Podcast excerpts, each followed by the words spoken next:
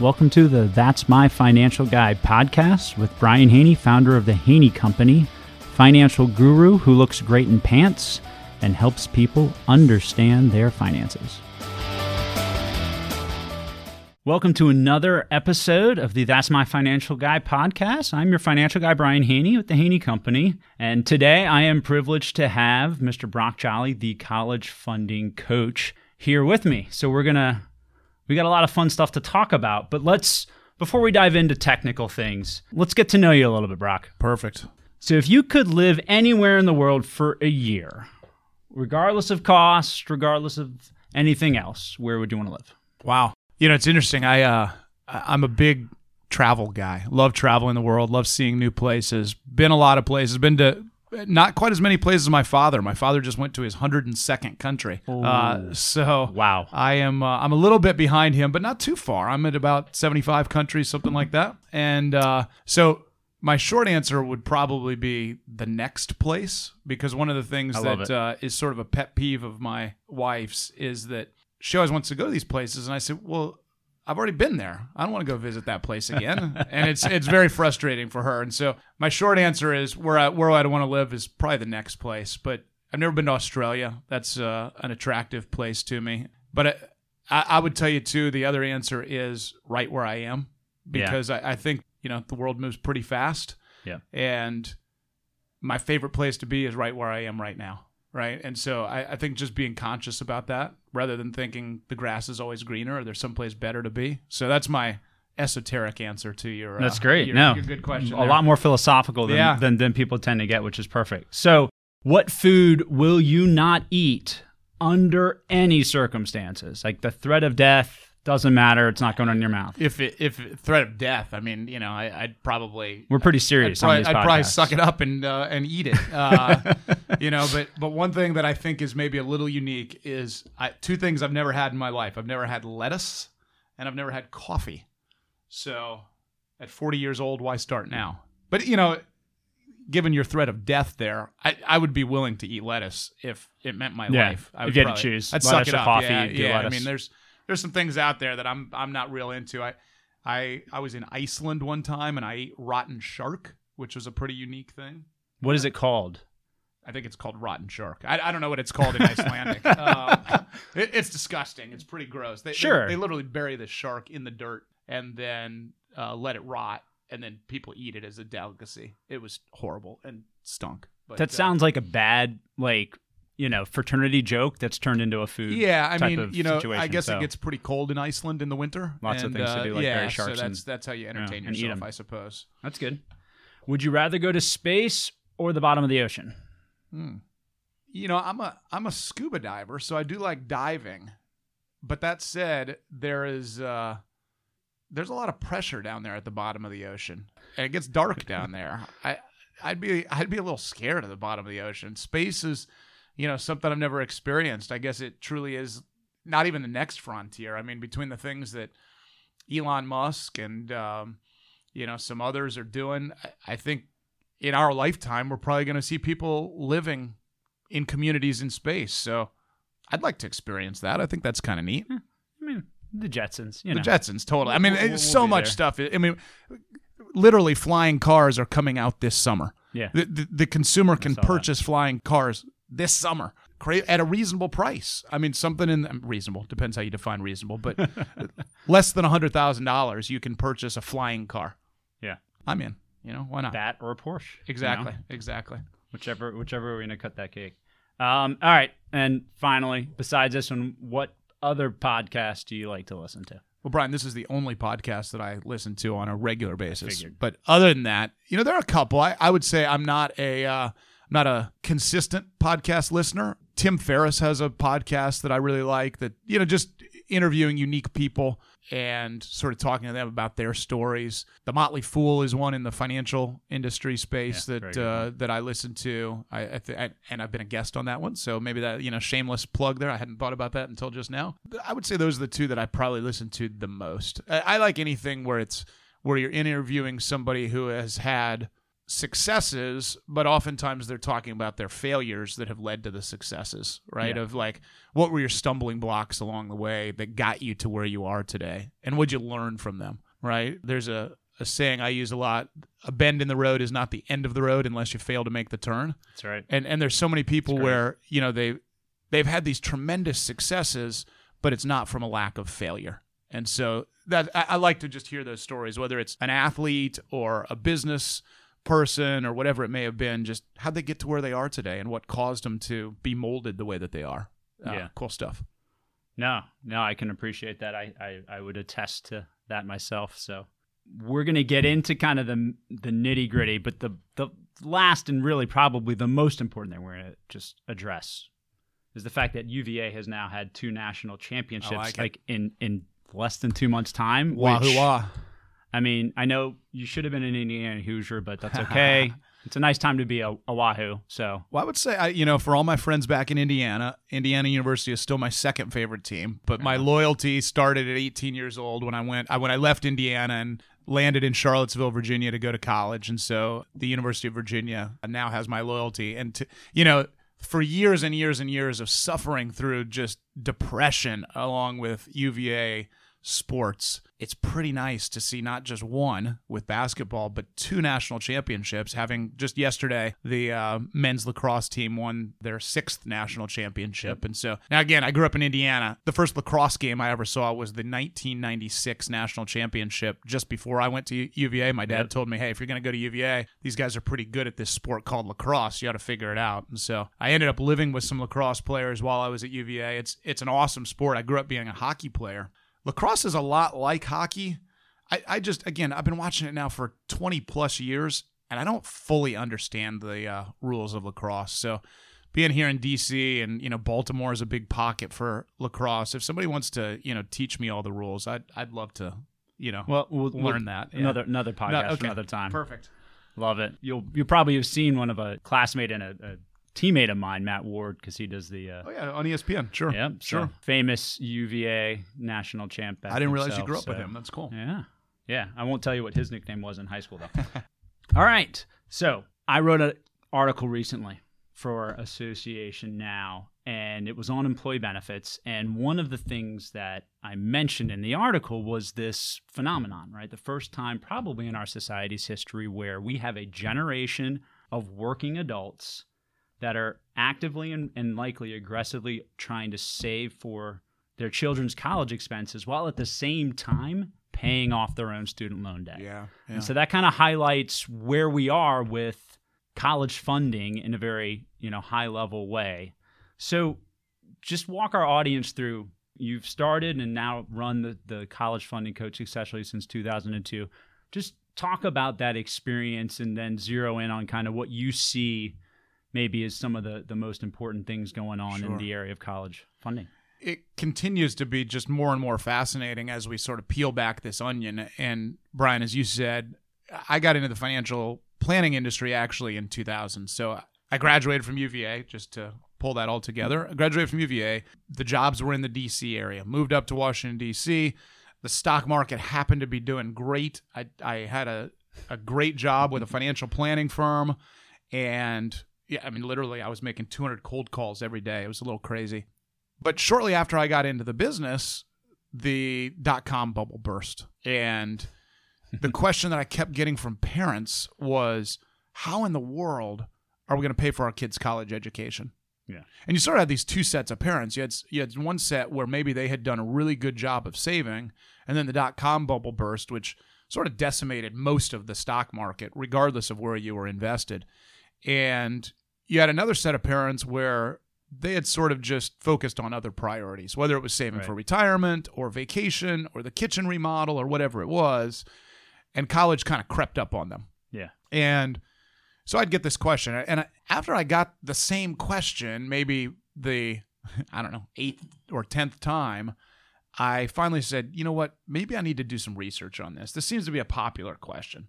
And so I did research it and I figured out a couple of things. I figured out number one, most financial advisors really don't know the ins and outs of how college funding truly works. I mean, literally just before I walked in to do this recording, I was on the phone with a, another financial advisor and he was asking me all these questions. And he said, You know, I've been in this business for almost 20 years. And he said, I just don't know this stuff about college funding. Yeah. And I said to him, I said, Josh, you're not alone. That's the deal. And the problem is, I mean, if you fast forward to today, for so many advisors, we get inundated by the 529 plan companies who talk about 529 plans, and we'll get into that, I'm sure. But the 529 plan, just broadly, is the section of the IRS code that talks about college funding instruments. Yep. And I would say a 529 plan is a great tool. It's not necessarily a strategy. Right. And what I mean by that is look, the market goes up, the market goes down. For some families, a 529 plan may not be a great strategy if they may qualify for need based aid. Okay, to, to, to back it up a little bit, you know, I kept getting these questions. Number two thing that I learned was that for most families, their money was in two places it was in the equity in their homes and it was in their retirement plans. Yep. Great for retirement. Not so great when you need to send one or two or three or seven kids to Mhm. college, right? You, Yep. For so many families, and, and especially, you know, we're here in the Washington, D.C. area, but, you know, there's so many pockets around the country where this is true, where you make good money, but you don't necessarily feel particularly wealthy. Yeah. And so as a result, maybe you haven't had an opportunity to save as much as you could or should save for college. But yet, the way that the financial aid formula works, it says you're not eligible for any need based aid. Yep. And so it leaves these parents scratching their heads saying, All right, well, what do I do? And how do I pay for my kids' college education and still retire one day? Yeah. And it's that balancing act. And so, long story, like you said, in 2002, I started teaching a class through the adult education program uh, in Arlington, Virginia. And it sort of spread like wildfire. We were we were te- for those of you in the D.C. area, you, you know the counties. We were in Arlington County, then Loudoun County, then Montgomery County, Maryland, then Fairfax County. It really just spread. And then we were teaching classes down in Richmond, Virginia, and honestly, I got a little tired of schlepping up and down I 95, uh, dealing with that traffic. And so brought in a group to basically take over the, the relationship down in Richmond. We got a guy in Philadelphia, then San Francisco. We've now got about 85 advisors around the country who are part of our program because, you know, I'm talking about Washington, D.C., just because that's kind of how we got started. But Washington, D.C. is not that unique in terms of the, the family dynamic and the, the inability to save. And like you Yeah. said, college is getting more and more expensive, right? It's gone up basically triple the rate of inflation Yep. since 2000. And so, how does a family balance that? How do you save for retirement and still pay for your kids' college education without ideally putting an inordinate amount of student loan debt on the shoulders of your kids? Because that can really hamstring them to be able to do the things that they want to do. And it creates this potential domino effect. And so we're really trying to make an impact with families to say, okay, number one, can you qualify for need based aid? And number two, whether you can or can't, how do you create a strategy that will allow you to accomplish the things that you want to accomplish over your lifetime? Yeah. No, and you you nailed so many good points. Let's take a a real specific example. Let's just think of our two alma maters, UVA and Indiana, which probably I imagine are maybe similar on the same level because they're both state Yep. colleges. So out of state tuitions probably where thirty five So- yeah, in the so- thirties. So, well, no, uh, maybe a little bit higher. Yeah, now. a little higher. So, so U, UVA out of state is around 50. IU out of state is around 45. Yeah. And it's getting higher and higher. And in states in the twenties. Yes. Yeah. which doesn't see. I mean, obviously that's not fifty, but it's also not free. That's right. That's right. Yeah, and think about it. Think about it. let's say let's say nationally, the average cost of an in-state public, to keep the math simple, let's call it twenty-five thousand dollars a There we year. go. Right? If your child graduates in four years, which by the way, the average is a little over five, That's right. right? Because kids drop out, transfer, change majors, don't take a full course load, all these different things that cause them to have to go a fifth or even a sixth year.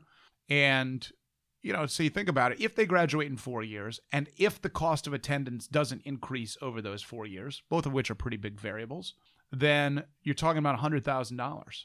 The average family has less than $70,000 saved by the time they retire. Right. So, how do you pay $100,000 per kid Right. for college? And by the way, some you know, I'm just envisioning. I've got a five year old at home, and I'm just envisioning. I mean, he's kind of a derelict right now, so inevitably he's going to come to me one day and say, "Dad, really excited about going to college, but I don't think I'm going to an in-state public school. I want to go to a really expensive out-of-state or private school." Yeah. Which in today's world, even today, you know, 2019, the most expensive schools are inching up right at $80,000 per year. It's a lot of Crazy. money. Right. And how do you do it and how do you balance it? And, and what we really try to do at the College Funding Coach is help parents figure out strategies that involve not just the saving piece, but also looking at scholarships. If you're going to take out student loans, what type of loans might make the most sense? How do you piece this puzzle together to be able to make college a reality?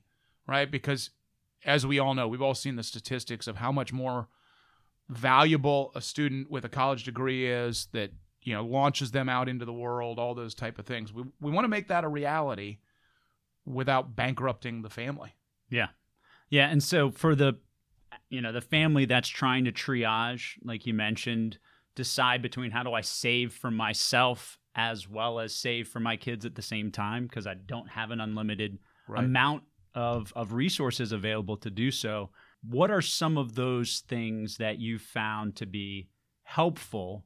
And certainly, and I know you'll you'll go through this in a broader context of kind of zooming out and and how you know doing things strategically, like you mentioned, probably makes this a little bit easier because if you if you just zoom in on college without the benefit of, of kind of the bigger picture or having a broader plan, sometimes you can miss it in certain areas. So can Yeah. you talk about both well, of those things? yeah and, and i think it's it's a really good point i think the number one rule that we stress is you can't plan for college in a vacuum Right. You've got to plan comprehensively because college is so expensive. You have to look at the big picture. And we get parents a lot of times that say, well, I've got college all, all taken care of. We've got a prepaid tuition plan or we've got a 529 plan. And for better or worse, I can kind of poke holes in that, right? Because like like the prepaid tuition plans that are available in about a dozen states these days.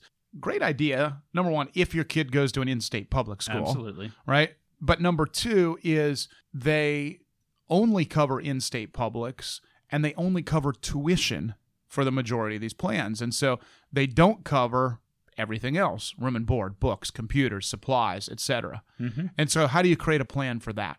With the savings variety 529s, again, great tool. But what happens if the year before one of your children goes to college, the market goes down by 20%? Yep. what do you do? And so again, it's not to say, look, putting money into a 529 plan as that last example is better than doing nothing, Sure. right? And we see a lot of families where, you know, they look at some of these numbers and and let's face it, they're big numbers, Brian. And how do you do it? And a lot of families, you know, it's sort of paralysis by analysis Mhm. that they look at these big numbers and it's like, holy cow, I could never save that amount of money. So I'm just going to stick my head in the sand, cross my fingers, and hope it works out. Yeah. Not a real good strategy. No. Not a real good approach to it. And so we really try to meet families where they are, figure out the type of strategies that will make sense for their family, and which levers does it make sense to pull, whether that be trying to maximize your eligibility for need based aid or to draw that line in the sand and say, you know what? We live in Fairfax County, Virginia. We live in Montgomery County, Maryland. We live in Montgomery County, Pennsylvania, Mhm. wherever we may be, and to say, we're not going to qualify for need based aid. Okay, what do you do? How do you create a strategy? Right. and where do you go from there and i think that's the key and and it's just that balancing act and look for some some families the solution may be that we need to create a strategy around student loans Yeah. maybe we need to go get student loans but all student loans are not created equal how do you find those loans that are in your best interest Yeah. and and again i would even go a step further to say a loan is not the right solution for every family Right. right and so we've really got to look at it and say okay how do you how are you going to do this based on your circumstances how many kids do you have what's your risk tolerance your time horizon etc then to go back to one of the original things you said we see families where mom and dad still have student loan debt Yeah. and the one rule of thumb i would tell you around that is i would much rather your kid graduate from college at say 23 years old with some student loan debt than mom or dad at 53 or 63 years old to have that same student loan debt. Yeah. right? Because your kid's got 40 years to pay it off, right? And so while I don't love the idea of burdening kids with student loan debt, if we have to do it, they've got time on their side. That's true. Whereas mom and dad, I- don't think the goal generally is for you to work until you're 85 years old. Unless it is, and then there's a different strategy. That's right. right. Yeah. And I think you kind of said this without saying it, but you've probably found sometimes that almost check the box mentality, which is, you know, best of intentions, but we see and hear and experience kind of the marketing of 529 plans. And so you have a lot of families that just think, check, Right. right? College funding, check. I have this account that it almost equals it's going to work out. Yes. And so you mentioned a couple of the other things in terms of understanding how paying for college can work. So maybe let's back out and look at that and just walk through what are the various ways somebody pays for college. Sure. And just along the lines of what you were saying, I think in the world of financial planning, the best financial plans, best in quotation marks, the best financial plans are those that give a family the maximum amount of flexibility Mhm. and control. Yeah. And one of the challenges is if you think about retirement, right? Most people, when they think of retirement, they naturally think of, say, a 401k. Yep. Right. In the association space, maybe it's a 403b, but but that type of an instrument. Yep. Right. Where Yep. basically you put money aside, maybe you get some employer matching, but you really can't touch it until you're at least 59 and a half Right. right? And look, it, it's a great tool. Now, if we rewind the tape a little bit, prior to about 1974, everybody had pensions, Yep. right? Especially here in Washington, D.C., everybody had pensions. Yeah. Times have changed. And now, for so many people, retirement has become tied to this product, right? A 401k or a 403b or a thrift savings plan sort of has to be used for retirement.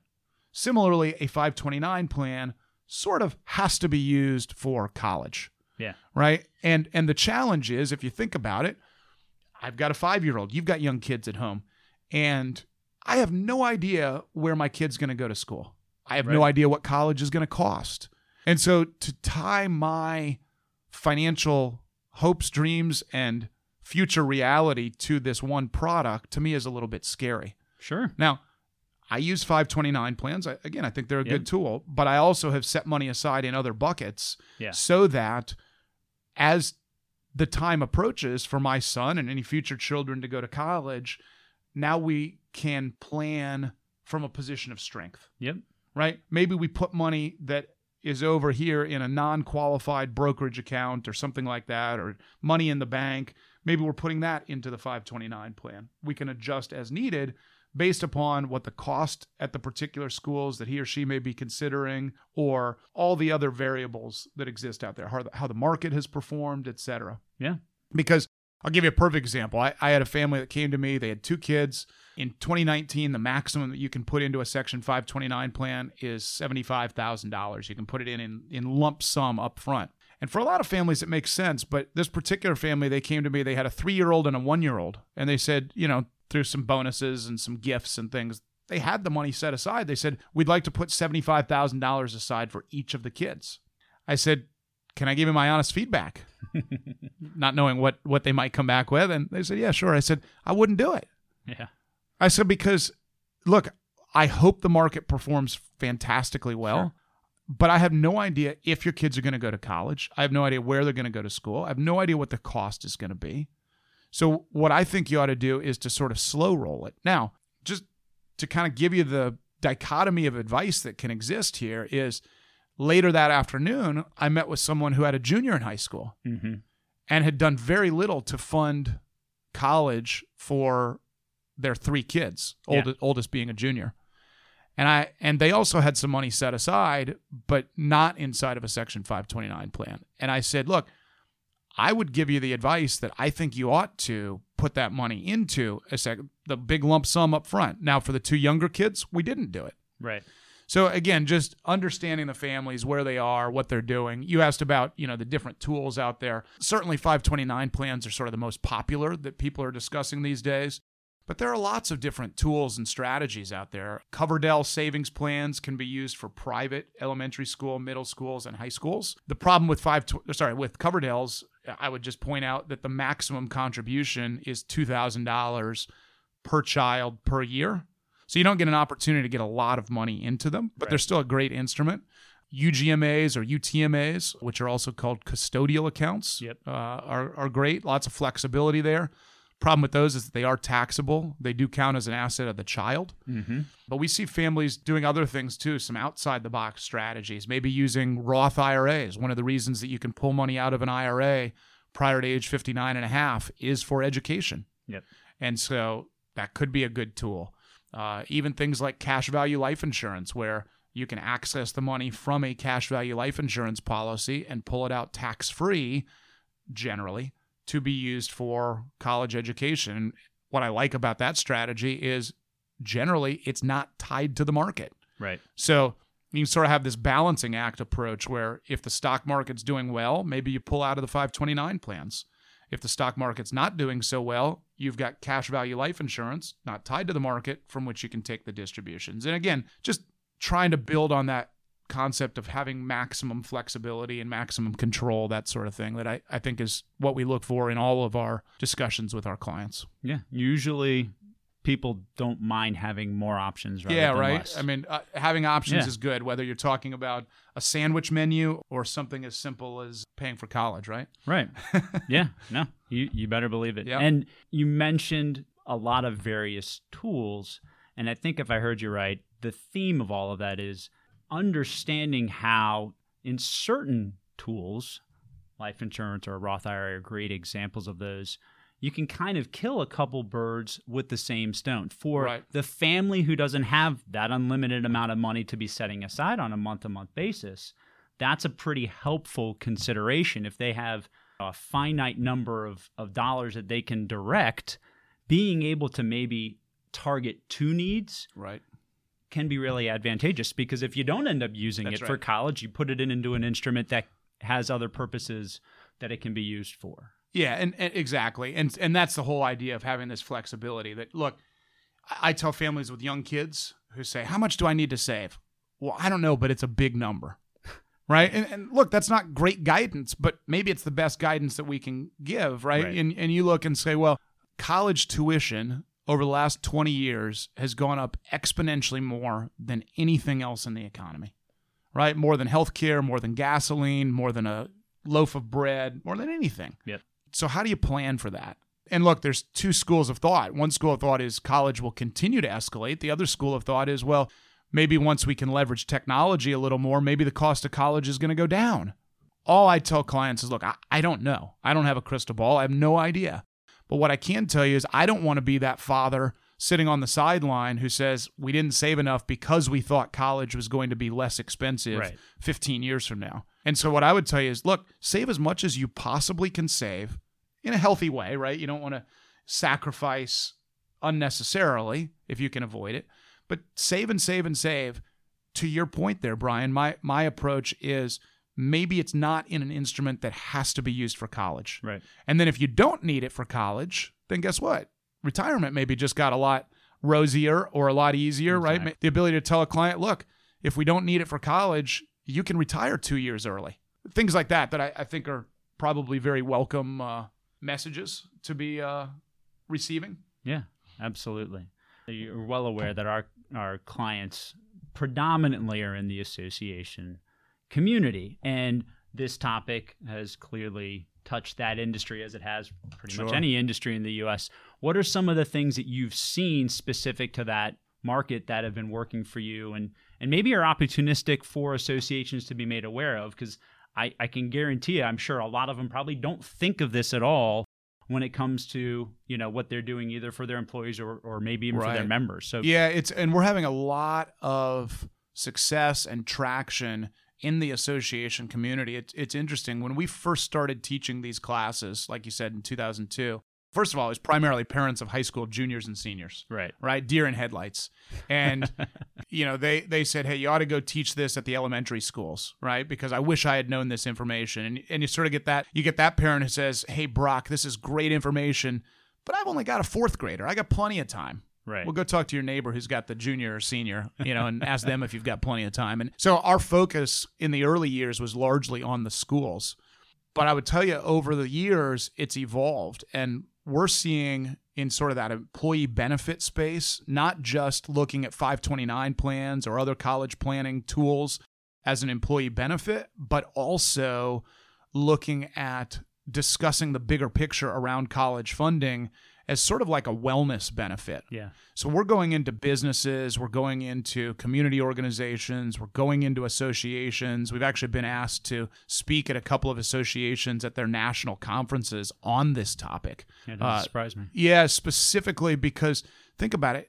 College funding is one of those subject areas that really affects everybody across the gamut, Yeah. right? You have kids that you'd like to not have live in your basement for the rest of their lives. Hopefully. This is important Yeah. right? And so we're going into associations, we're going into the employers who are affiliated with those associations and doing this as sort of an employee benefit and mm-hmm. or wellness type of conversation where we'll do lunch and learn type of activities and just educate either the employees or the members of an association around college funding Yeah. and really customize our deliverable, our workshop for that community.